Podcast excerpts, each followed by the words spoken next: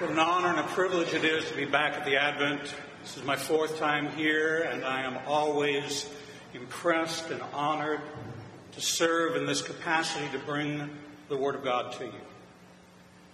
We're in a season now where all over the world, this past Sunday, commemorated a powerful day in our history, the day that our Messiah entered Jerusalem. We look around us and we see the signs of spring all around. It's ushering in a season, the signs of spring, pollen everywhere. But it also ushers in our national pastime, which is baseball. Some of you may be baseball fans. I know that growing up in Pittsburgh, I was there at many, many Pirates practices and Pirate games. And one of the things that I noticed was a very special relationship between the pitcher and the catcher. And if you know the relationship between a pitcher and a catcher, then you know that the signal that the catcher gives to the pitcher should determine if the pitcher is willing to accept the signal, what kind of pitch he throws because they've studied the batter. Now, if the pitcher misses the signal, what happens? It's a home run. It could turn the entire course of the event, and a winning team could lose because of a missed signal. We're in a season of amazing events, and those amazing events surround us as we're in this Holy Week. And this is a Holy Week, and as a Jewish believer, I can tell you it is just as holy to me as it is to every member of the body of Messiah. Some may look at it and call it ushering in the Passover. Some may call it the ushering in of Palm Sunday. But for you to look at the real biblical history, they are one and the same.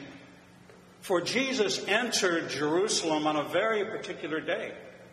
He entered on the day that the lambs were being selected. Now, as he entered, he was greeted as a conquering hero. He was greeted as the king. And the palm fronds were laid in front of him as a sign of victory. This is the way Joshua was greeted. This is the way we ushered into Jerusalem our heroes by laying palm fronds in front of them. And they cried out to him very specific words from the scriptures. Now you have to remember that 90% of Israel were not literate. They were working class people who were farmers and carpenters and fishermen.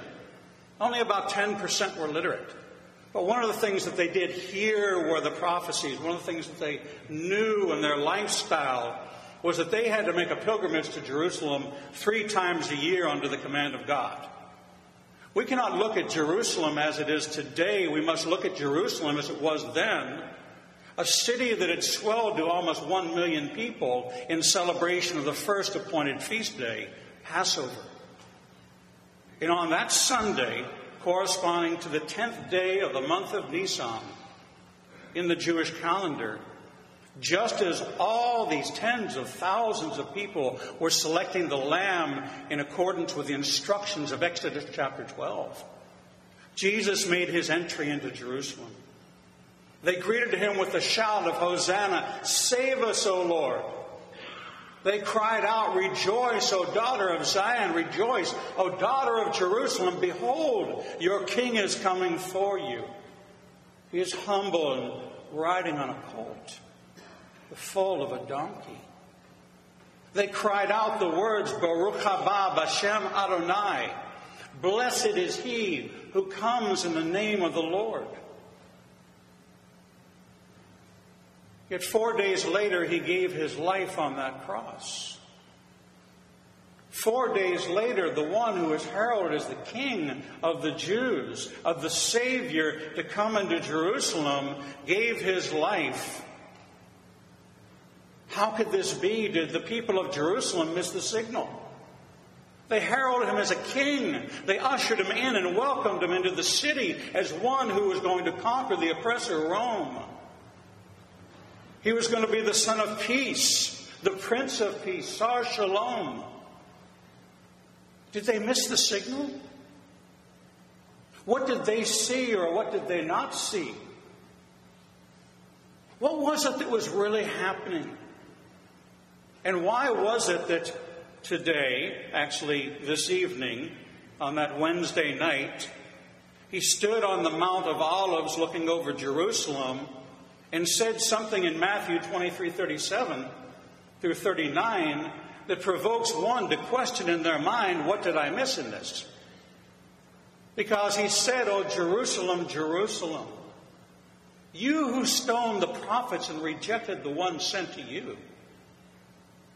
Like a mother hen longs to gather her chicks how I long to gather you back to me, but look, your house is left desolate.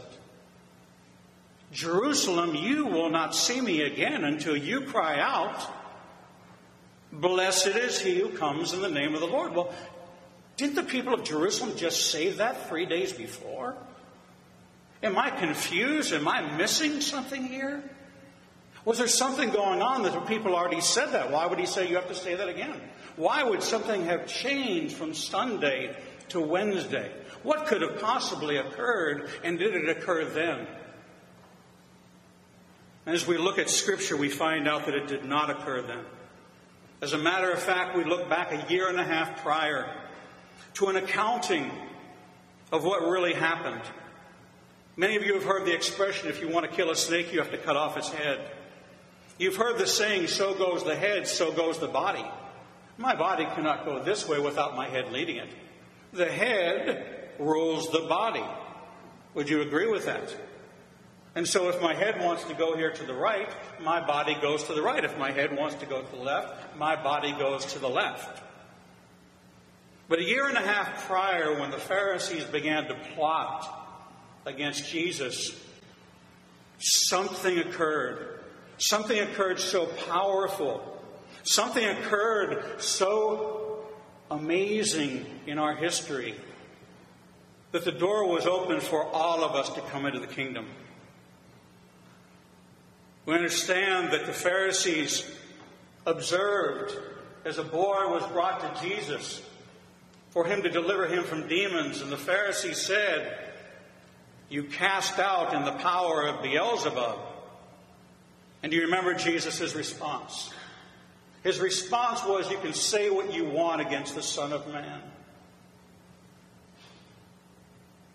But if you, what, take the Lord's name in vain, if you blaspheme the Holy Spirit, you will not see salvation. This generation will not see the kingdom of heaven. What had they done as the leadership of Israel? They had broken the third commandment. And if we look at the wording of the third commandment, the third commandment says, you shall not take the Lord's name in vain, or you will not be found guiltless. Must we not be found guiltless in, in order to enter the kingdom of heaven? We must. And so, for the next year and a half, the Pharisees themselves plotted the demise of Jesus. The people of Jerusalem accepted him as king. We know, based on the records and the writings of Josephus, that over half the Jewish population of Israel accepted him as Messiah. But there was a group of 71 called the Sanhedrin. Those 71 rejected him. They were the head of Israel. And as he stood on the Mount of Olives looking out, he was looking over that eastern gate and he was looking at that temple where those Pharisees and those Sadducees and those teachers of the law gathered and lorded it over the people. And he proclaimed to those 71 who had rejected him a year and a half prior that you will not see me again until you cry out, Blessed is he who comes in the name of the Lord. It's a powerful lesson that the signs and the signals were read by the people, but not by the leadership. The leadership of a church, the leadership of a company, where the leadership goes, the people will follow. And in fact, it was the cause of great dissension and a great divide. We forget that these were Jewish times and places. We forget that this was the Jewish life of Jesus. And he was surrounded in a Jewish community. But God so loved the world that he gave his only begotten Son that anyone who believed in him Whomsoever believed in him would not perish. The door was open. Paul tells us in Romans 11 that salvation came to the Gentiles to provoke Israel to envy, that you should have something that they didn't have. a personal relationship with God and access to the kingdom of heaven, and that the gospel was to be preached to the Jew first. The signs and wonders of this time that we're in, this Holy Week that we call it, is reverently holy to me as a Jewish man. My faith in Christ is based on the fact that he walked into Jerusalem on the very day that the lambs were being selected. So significant that the instructions of God in Exodus chapter 12, where you were to inspect that lamb, feed it, care for it, and inspect it for four days, to find it without blemish or spot. And when he was taken to Pilate, what did Pilate say? I find no guilt in him. When he was taken to Caiaphas, he said, Not guilty. He was examined and he was questioned. And he was taken to the Pharisees, and they could not trip him up. He was found to be without blemish or spot. What the people did not recognize was connecting the dots that this was the day of the selection of the lambs. And they didn't come in riding on that colt to become the king of Israel, even though that was what was proclaimed over his head. He came to be the sacrifice, the son of Joseph, the son of suffering. And when he said he would return, as scripture tell us, he will come as the conquering king to take up his rightful throne.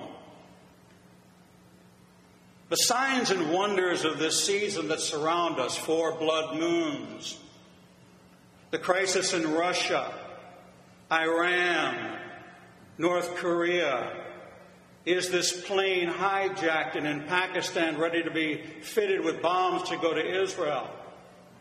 Floods, famine, war, rumors of war, lawlessness, self love, greed and avarice, a fallen world, a fallen nation. But we as a people are victorious. We as a people have received our redemption because the Lamb of God came and gave his life and his blood was shed. We are called, each and every one of us. And as we sat together in the office and discussed this, we had a conversation about 2 Corinthians 5:17 that declares that anyone who is a Messiah is a new creation. The old is gone, the new has come. Do you realize that when you put your head on your pillow last night, you had cells die and regenerate overnight? And that the body you went to bed with last night is not the one you woke up with this morning. Changes took place. You are that new creation. As the people of Jerusalem who heralded Jesus' return, as they heralded his entry into Jerusalem, their lives were transformed and they became ambassadors of the Messiah. They became followers of the way the truth, and the life. They walked out of darkness into light, and they carried a message of hope, even under Roman oppression.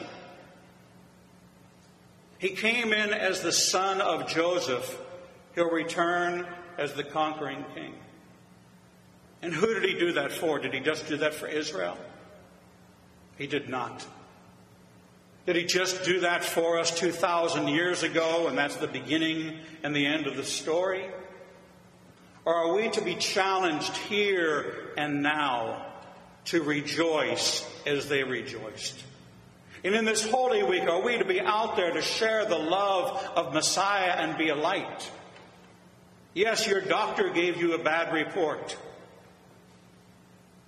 Yes, your daughter is giving you difficulty. Yes, the economy is bad and your money's not going as far as it used to. Yes, your retirement isn't what you thought it would be. But you have a gift much greater than that because of the one who came, who lived, who died, and who rose,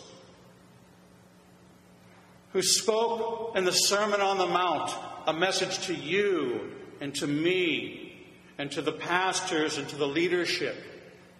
Why do you worry about your life? What you will eat or what you will wear? There's nothing you can do Worry is like uh, sitting in a rocking chair. It gives you something to do, but it doesn't get you anywhere. We have been given this tremendous gift because one came on that day, according to Scripture. A very specific day, on a specific time, and went through the examination exactly as God prescribed. And either he came on the 10th day of the month of Nisan and died on the 14th as the lamb was being sacrificed, or he was not the Messiah. And I've studied the Torah most of my life. I grew up in a Jewish home, and I can tell you that based on everything that I know from the Jewish scriptures, and yes, all of the Bible was written by Jews, that he was and is and is to come. When you came in here today, you came in as somebody's daughter or husband or wife or father. When you leave here, what will you carry with you? A hope, a promise, a word of encouragement. Will you leave here changed because one came for you? Not for you to go through the motions, for being a believer is not a spectator sport. It's full participation with the Holy One of Israel.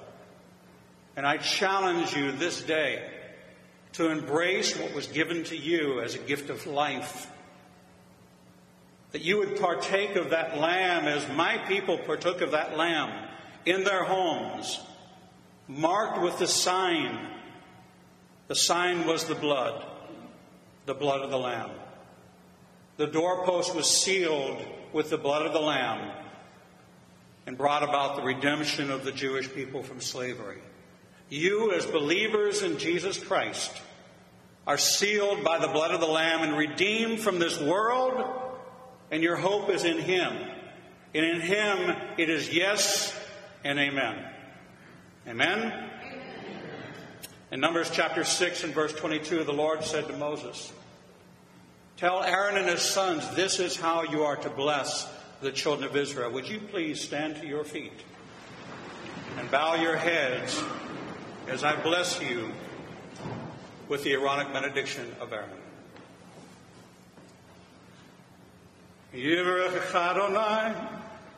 V'yismarecha Ya'er Adonai panav alecha v'kunecha Yisadonai panav alecha Shalom. Amen. The Lord bless you and keep you. The Lord make his face to shine upon you and be gracious to you. May the Lord turn his face towards you and give you his peace. In the name of the Prince of Peace, Jesus, our Messiah. Amen.